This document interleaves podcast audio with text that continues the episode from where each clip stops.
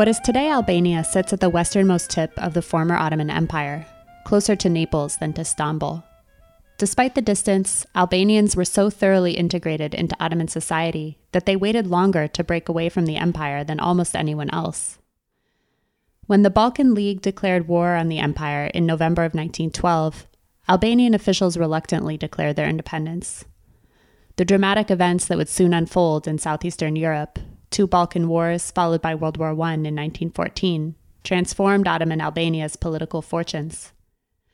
Threatened with Italian colonization and Balkan nationalisms, Albanians, like many others around the world, turned their minds towards U.S. President Woodrow Wilson's call for the right to self determination for small peoples everywhere. At the forefront of calls for Albanian self determination after World War I stood a remarkable woman. Paraskevi Kyrias, a member of Albania's small but influential Protestant community, went to Paris in 1919 to make Albania's case to heads of state, ambassadors, and diplomats, nearly all of whom were men.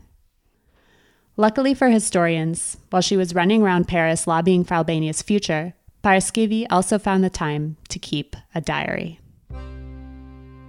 In this episode, we speak with Dr. Nevila Pahumi about that diary which she has just translated under the title The Diary of a Protestant Woman Diplomat, Paraskevi Kyrias, the United States, and Albania at the Paris Peace Conference. We see how this unique source in the history of women's political work and Albanian nationalism also tells a complex story about education, women's activism, and Protestant networks in the wider Ottoman world. We'll also hear how the memory of Paraskevi's work in Paris was first repressed and then reclaimed by the Albanian state showing how this story about feminism and faith at Empire's close lived on into a post Ottoman world.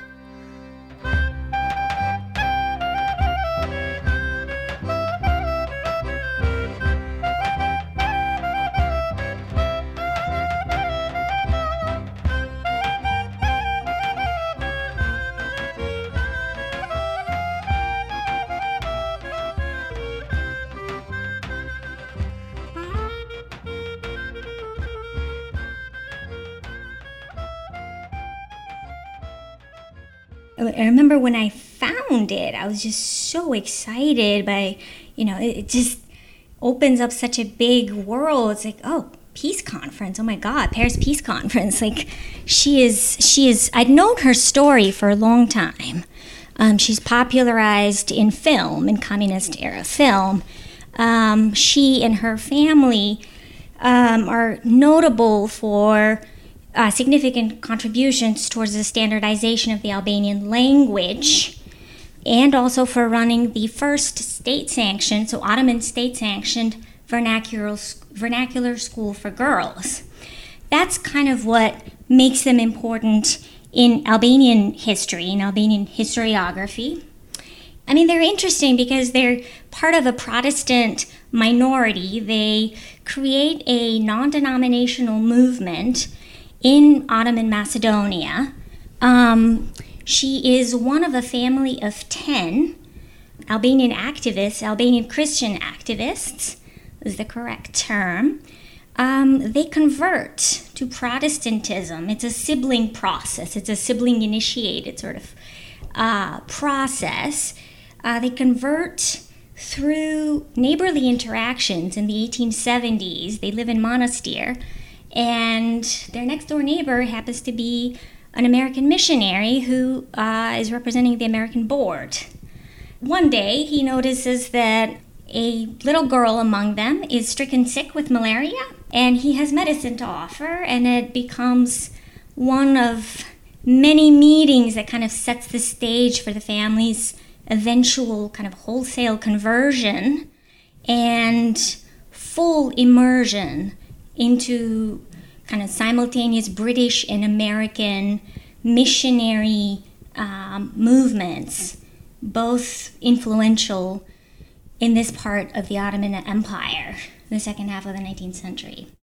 These transnational ties would in many ways change the course of Paraskevi's life, preparing her for a debut on the stage of high diplomacy and global politics in 1919.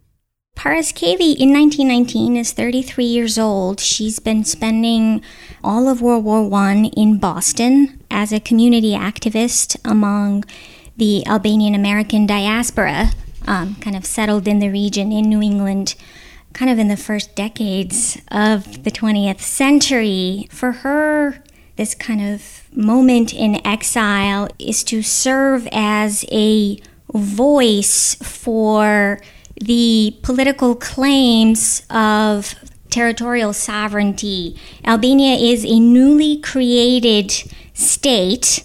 At the end of the Second Balkan Wars, Albania um, becomes recognized as an independent principality by the London Conference of Ambassadors. But that recognition sets the stage for almost immediate contestation by uh, neighboring Balkan countries and also for political rivalries within the country. Kyrias is notable and gets kind of involved in the fight because she has been influential in running the only official uh, school for girls, a vernacular school for girls. This is in the um, Ottoman Albanian Greek borderlands.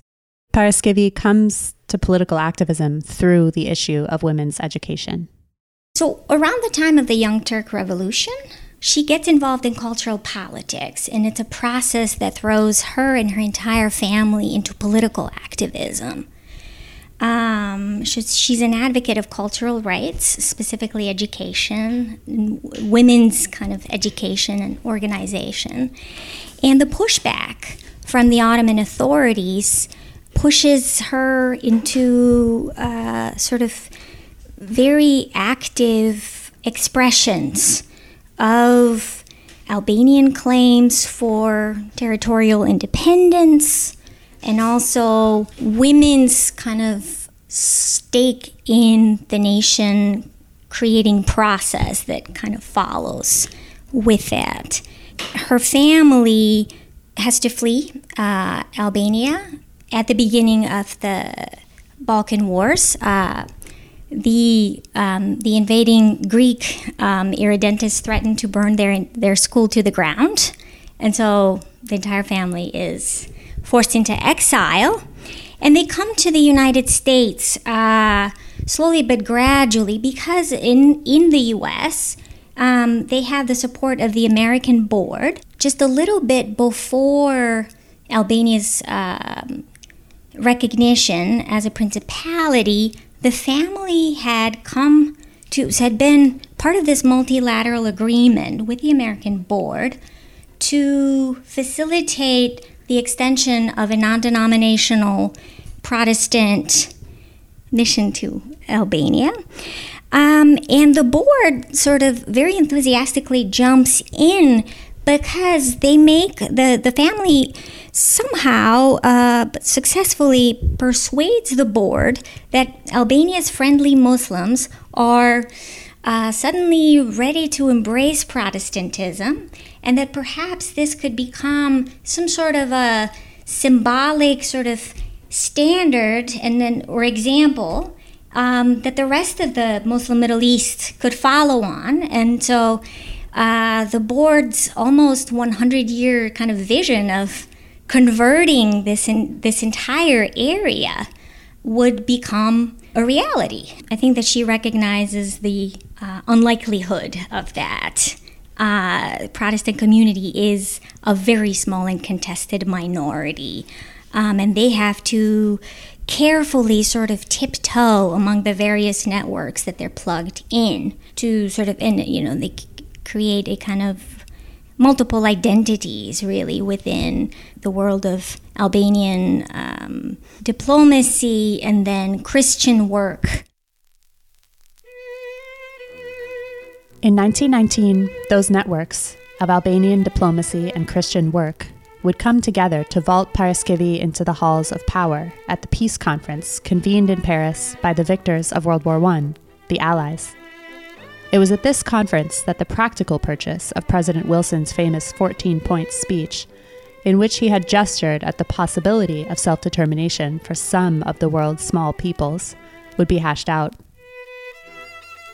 As the conference wore on, it became increasingly clear that Wilson's promise wasn't meant to apply to everyone. Representatives of small peoples would have to fight to be heard. It was in this context that Protestant women, like Paraskevi, became so important.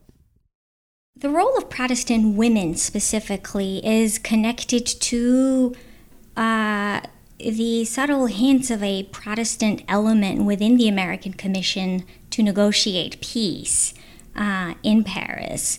Some members of the commission are former missionary educators, um, and this is kind of the the key, right, uh, for people like for women like Paraskevi. Uh, the people she has to lobby with for some measure of American protection uh, for Albania. These negotiations are being made with people she trusts. She's been their student, they've been her mentors and her professors, they've seen her intellectual development. And this moment pre- rep- represents a culmination of her experience and, and skill Education was not only at the center of Paraskevi's own politics, it was also her very preparation for entrance into political life. And in this, she was not alone. Within the Ottoman Empire, she's emblematic of a generation educated um, at Protestant schools. She herself is an al- alumni of the Constantinople uh, College for Girls.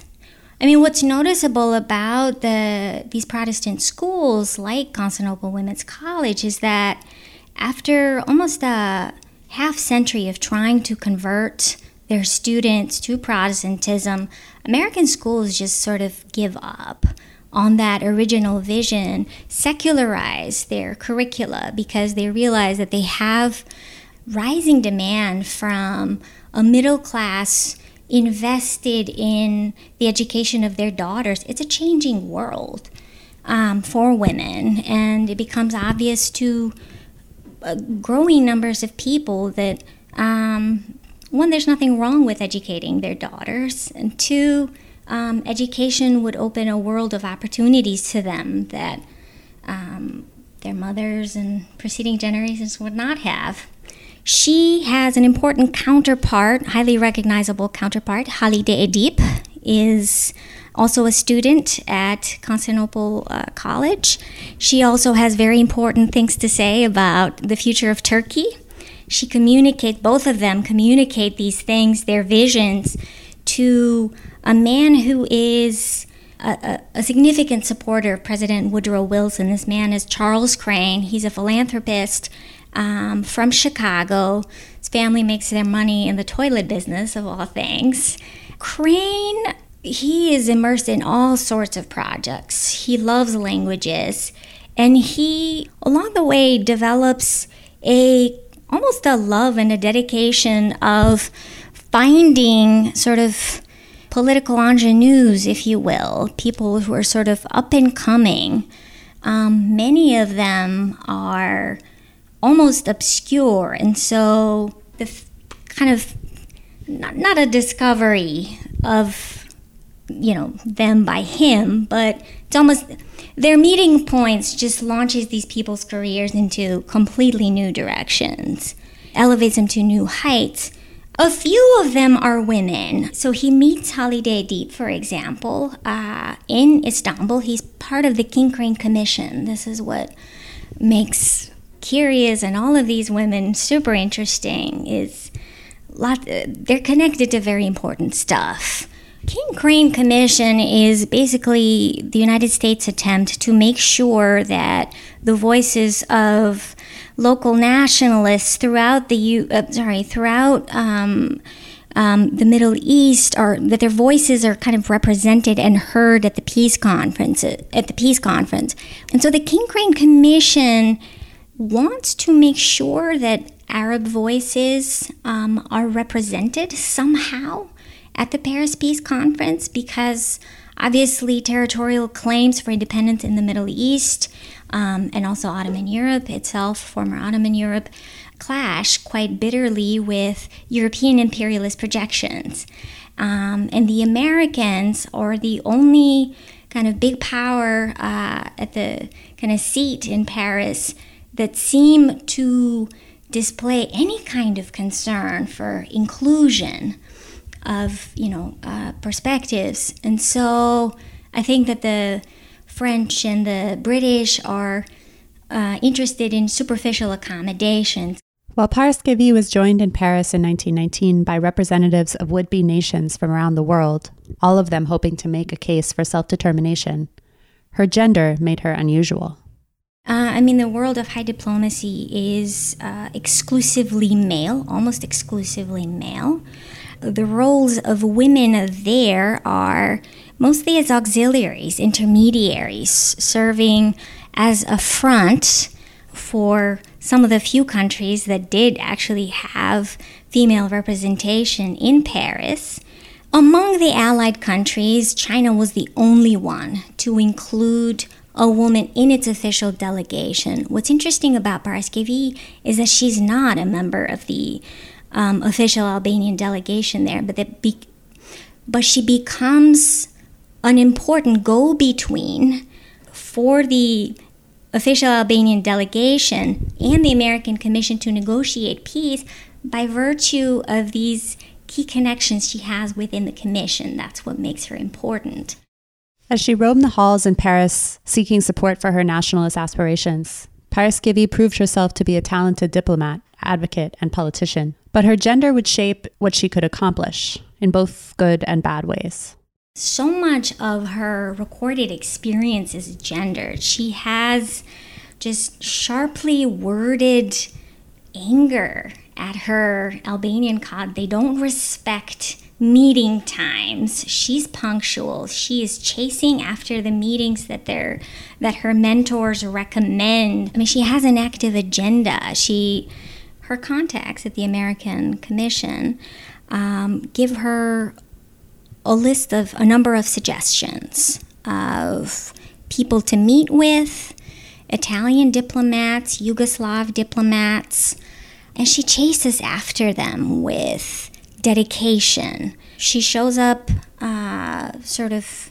ready to defend her vision, recognizing that it is a narrow one in terms of nationalism, but she desperately wants to save Albania from what she correctly recognizes as Italian imperialism. And she's successful in the pursuit. Among the women that she sort of, um, the women that she associates with, that kind of make her, you know, professional kind of aspects a lot easier are. Um, so there's one um, Italian American journalist, Amy Bernardi. Um, super interesting because I think uh, she's correct in suspecting that this woman is a spy. Bernardi is the daughter of Italian American diplomats. Well, she has interest in kind of the academic study of Italian Americans, and it's clear that they've met, that she and Paraskevi have met before. And Bernardi suddenly shows up in Paris and tracks her down, tracks Paraskevi down to her hotel. So that kind of clues me into the fact that Bernardi knew what she was doing. Bernardi does set uh, Paraskevi up with conversations with um, highly placed Italian diplomats, the ambassador to the United States, the Italian ambassador to the United States, among them, and also the Italian foreign minister at the time they were very tense meetings. I mean, she's Paraskevi is careful to note that her that the manner of their reception was very polite, perhaps gendered in the sense that, you know, here's a Protestant, you know, here's a woman. I mean, she comes with a lot of cultural capital, uh, and, and that recognition alone makes her so valuable to the Albanian negotiating team in Paris and yeah, I mean, she had to deal with a lot of pat- uh, patronism from it's open condescension from the Italian uh, officials. The same is true for the Yugoslav counterpart. He's actually the Serbian foreign minister. I mean, they're telling her things uh, along the lines of you know, the Italians just want to help the Albanians out. You know, the Yugoslavs want to help the Albanians out. We have no interest in, you know, territorial expansion there. As she sits in these meetings, Paraskevi is no naive ingenue. She has a clear vision of what she wants for Albania and what she thinks is possible. I think that she recognizes 100% that the likelihood of Albanian sovereignty is a distant prospect. I mean, the course of the uh, the course of uh, 1919 itself is so wild in terms of just political changes. And so uh, that makes her very anxious and her ideas change sort of by by by the minute. But she wants to I mean she recognizes that the League of Nations is kind of I mean this has been talked about and it's being projected. And she is very interested in the possibility of an American mandate over Albania. Um, I mean, the, the sort of the stated effect was that America would provide, if it could, disinterested protection. And so this is what gets American uh, missionaries and educators. They're so kind of enthusiastic about the idea of Wilson and the King Crane Commission itself.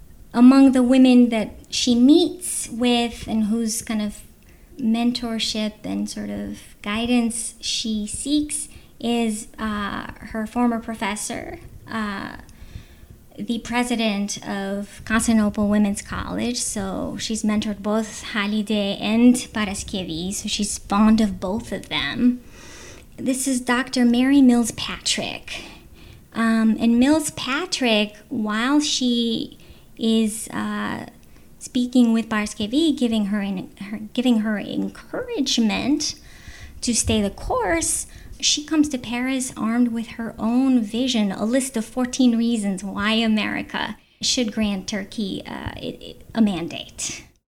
So, suddenly, from seeing Paris in 1919 as a masculine space, we've been introduced to many of the women who were active at the conference, pushing for different visions of a post war future. I asked Nevila why there were so many women at the conference, and why some groups, like the Albanians, thought that women might be particularly powerful advocates for their cause.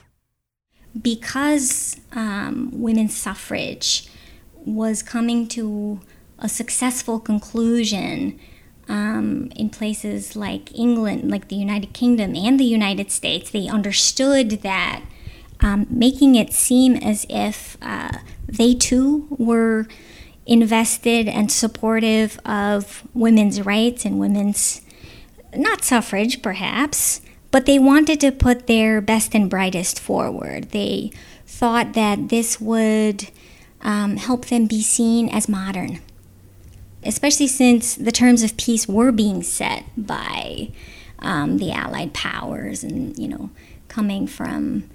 It speaks to a, you know, a hierarchical kind of view of the world, you know, the kind of the civilizers and the civilized.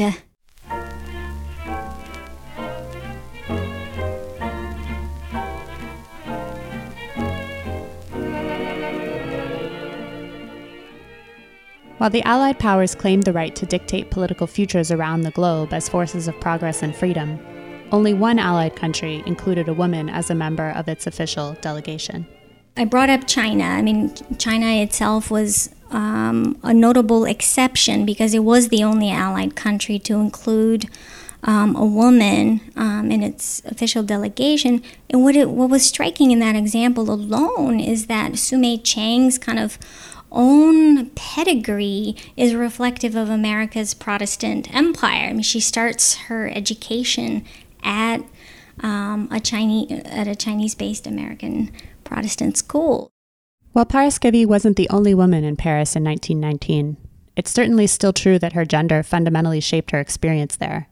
As a powerful woman in a sea of male diplomats, she got a lot of attention, and not all of it was welcome. It's interesting. I mean, God, in the span of six months, this woman goes through a number of experiences which make you think, as a 33 year old woman, she was at the height of her um, sort of attractive powers in a way. She she receives a marriage proposal, so it's all arranged by letter uh, from uh, her American Protestant missionary friend back home. She's like, "Hey, you know, why don't you sort of give it a thought? It, it's someone you know," and Bryce Paraskevi hesitates. It's not clear from the diary how much she thought of it. She receives a proposal while she's in Paris, while she's dealing with the first instance of harassment.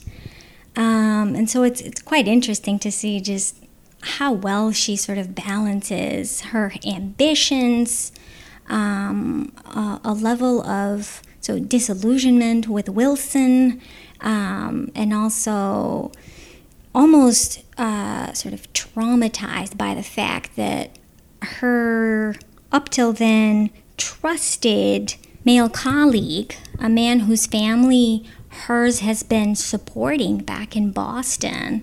He's a family friend. Um, he's a bit older than her. He's also notable in early Albanian, in early 20th century Albanian politics. Um, they come from the same area. They kind of got out of the Balkan Wars together, and so I think she's just very shell shocked. He uh, is sort of the sexual harasser, Grameno. He uh, confesses his love for her, which uh, is highly un- it's, it's highly unsettling for her. I asked Nevila to read something from Paraskevi's diary about this experience. And just to warn our listeners, what follows might sound all too familiar, perhaps humorously and perhaps enragingly so. So May 13, 1919. Um, it's with reference to persistent, persistent harassment from a senior colleague. Mr. Grameno was here and annoyed me plenty. He annoyed me plenty, saying, "I love you," this and that. The blasted fool, a man like him, 50 years old and married, to tell me all that. I took his passport to make it a condition that he go back to the United States to his wife and there do as he wishes. He drinks all day. They have a weird relationship too, in that she's in charge of him financially. Um, she is part of a semi political organization funded in part by the Albanian diaspora. And uh, it's her family sending her money, wiring them money in Paris. And he absolutely, Grameno absolutely depends on her. So the fact that she's able to snatch his passport and find mechanisms to sort of just you know tell him to go back home and there you know do his own bidding is highly remarkable but the harassment goes on for quite a while and it's and it's upsetting to her because i think uh, he fails to grasp that he is not going to succeed. Um, and that there in paris he just kind of loses his sense of purpose. And the other reason why it's kind of fascinating to me is that it seems like he may have a genuine sense of admiration for her, um, but then finds completely inappropriate um, ways to express it. I mean, I don't think as, as a married man and as a father of children, he's I, I don't think he's in the right position to be expressive of this particular form of admiration. But they've been traveling together from New York City Harbor and sort of settling into Paris. And, you know, they're alone for prolonged periods of time. And I think it's probably there that he might start to see her in a different light to see an you know what must what must it have been like to see an independent woman with a you know a sense of an unattached woman with quite a bit of power over someone like him perhaps i think that's may have been um, a part of his admiration. If she experiences kind of a second taste of something very similar to this with a man in very similar inferior position to her.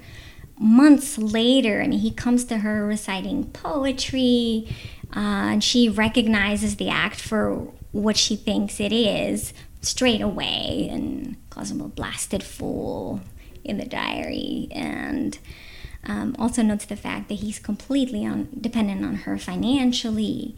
Um, she wants to help him out, but at the same time, she's like, "Whoa, what can I do? I mean, I'm, I'm struggling myself." There's something interesting about the amount of romantic interest Paraskevi received in Paris. Perhaps, as Nevila suggested, she was just at the height of her attractive powers, And of course, she was always one of the few women in the room.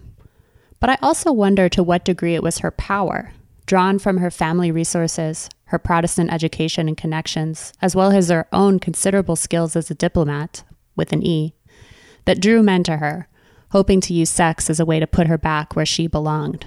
Despite all of these rather unpleasant challenges, however, Paraskevi did what many women in that period might have done. She laughed it off and kept right on working towards the goals she wanted to achieve. And indeed, her achievements, in the end, were substantial. She's important in giving the Albanian um, question, if we can call it that, um, a bit more higher visibility.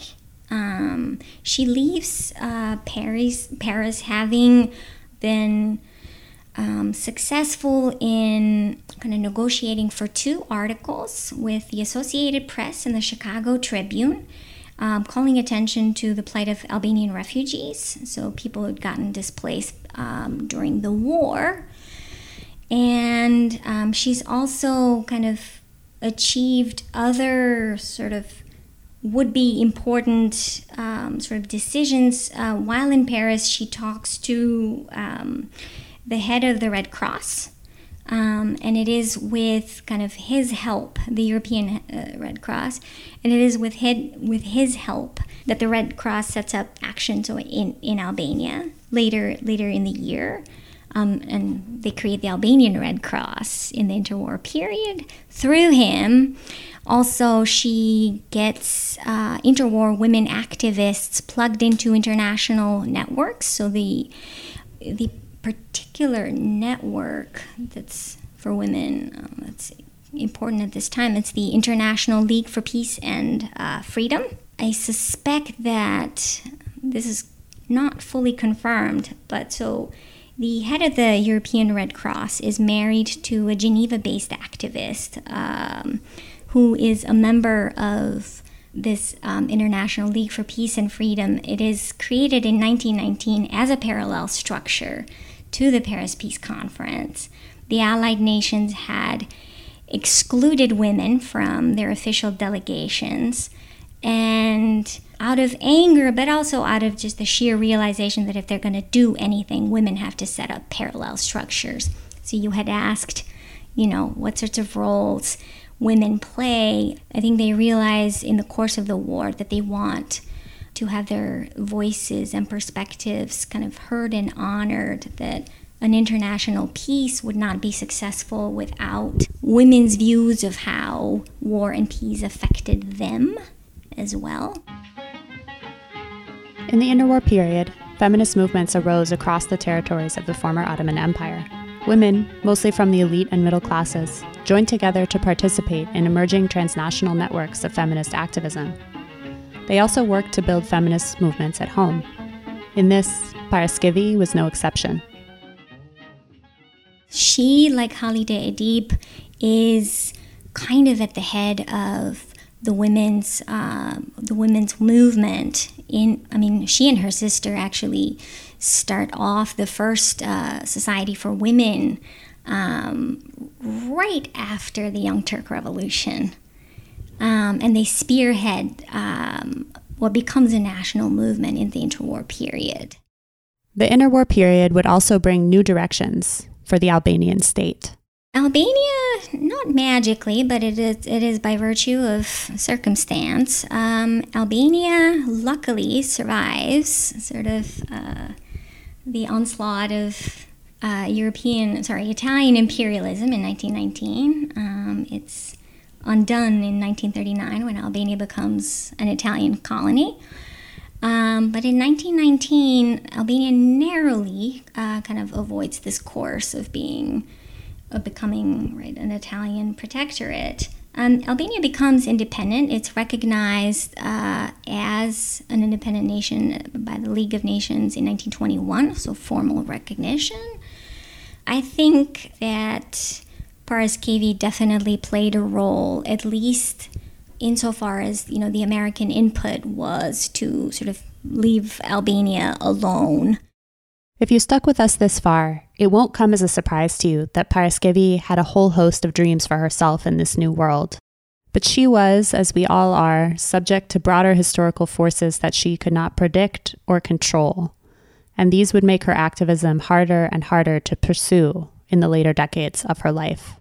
She has ideas for what she wants to do. Uh, like Halide Edip, she has this dream of becoming a minister of education. Um, she actually has a roadmap, a plan for making that happen. She shares this plan with the sitting minister of education. And it's not clear what becomes of that. In 1921, her family returned to Albania and they uh, set up their school again um, and they seek uh, state funding for it. So and it goes from being you know a provincial school to the most important school for girls set up in the Albanian capital. It's a private institution, but it, it gains respect and funding, and for for about 15 years, it is the leading um, educational establishment for girls. It's shut down in 1931 um, as, as, a way to deal with uh, the aggressive expansion of Italian investment in Albania. So there have been a lot of Italian private schools. And so the Albanian state, sort of one fell swoop, wants to do away with that. And unfortunately, that means school closure for these guys, uh, her and her family. And for much of the 1930s, they sort of sit home and write and are bitter about the fact that so much of their work is discredited. And unfortunately, when World War II breaks out, the family is arrested and um, sent to a concentration camp in Belgrade, Anhaltelager Banjica. And from that point forward, their their kind of life is marked by tragedy. Um, the um, Albanian communist state um, takes no interest in them. They have, you know, they're writing from Belgrade in 1944 uh, for some sort of help from the state to, you know, to get them home. Um, they have two pregnant women uh, in with them, and the state shows no concern for them whatsoever. Um, this is one of the reasons why the Protestant connection, the family's kind of Protestant work, is left out in kind of existing Albanian historiography, is because for so much of the communist period, they represented as a suspicious, um, a suspicious foreign element. The fact that they had these important British and American connections made them suspicious. They are allowed to, they do go back, they do go back, um, but all of their sort of professional endeavors are kind of put put to a halt. Uh, some of them are imprisoned. Her sis, Paraskevi's sister dies. For, for a time, for the first two decades, while the communist state is being consolidated, the family is completely shunned. They're condemned to manual labor. Out of all of this tragedy and disappointment, yet again the tables turn, bringing Paraskevi back into public life as an older woman in a new and different frame. I think the state eventually re- comes to realize that these guys are kind of important, and uh, Paraskevi herself, having spearheaded the women's movement in the 1920s, boy, you know, she could be um, she could be a nice voice for uh, state feminism. In 1967, the Albanian communist state creates important provisions uh, for the women's movement. And so it's the last time that Paraskevi appears in public. She is then in her early 70s, I believe, and she's brought to speak as a former member of, of, of the movement, as a former figurehead herself. And, you know, she comes to speak to a large audience of women um, from across the country, and she recounts her story. Um, I've seen records, printed records of this, and nothing about her trajectory as a Christian activist is uh, visible there. And it's sad that at the very end, you would expect after a life of service, the end would be sweet, but it is unfortunately extremely bitter. Um, from family conver- you know, from conversations I've had with interviews with family, surviving family members, um, who were very, very reluctant to delve into the Protestant background, almost resisting it and pushing back uh, because they had suffered so much during the communist period.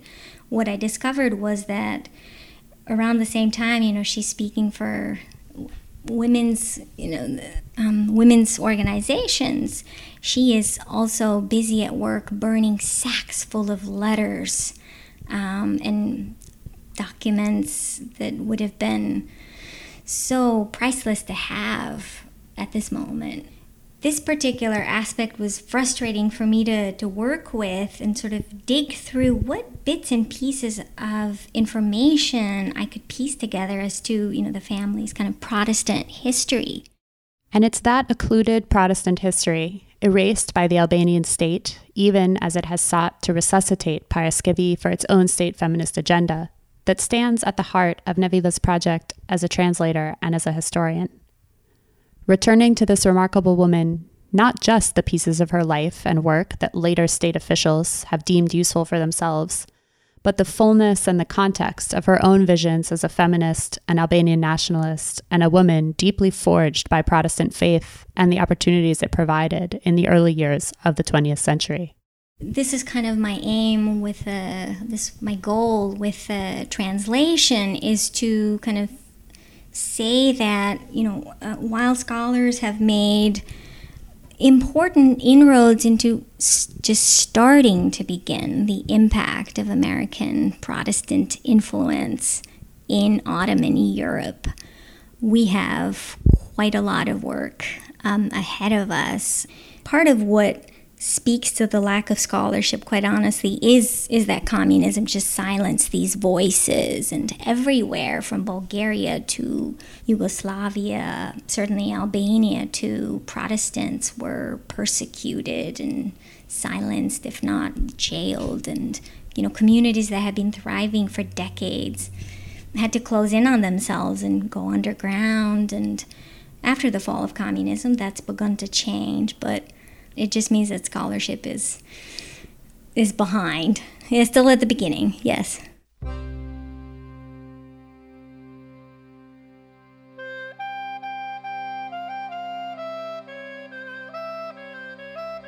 That concludes our interview with Dr. Nevila Pahumi. To learn more about the topic and check out related episodes, visit our website at www.ottomanhistorypodcast.com. I'm Susie Ferguson Thanks for listening, and join us next time for another episode of Ottoman History Podcast.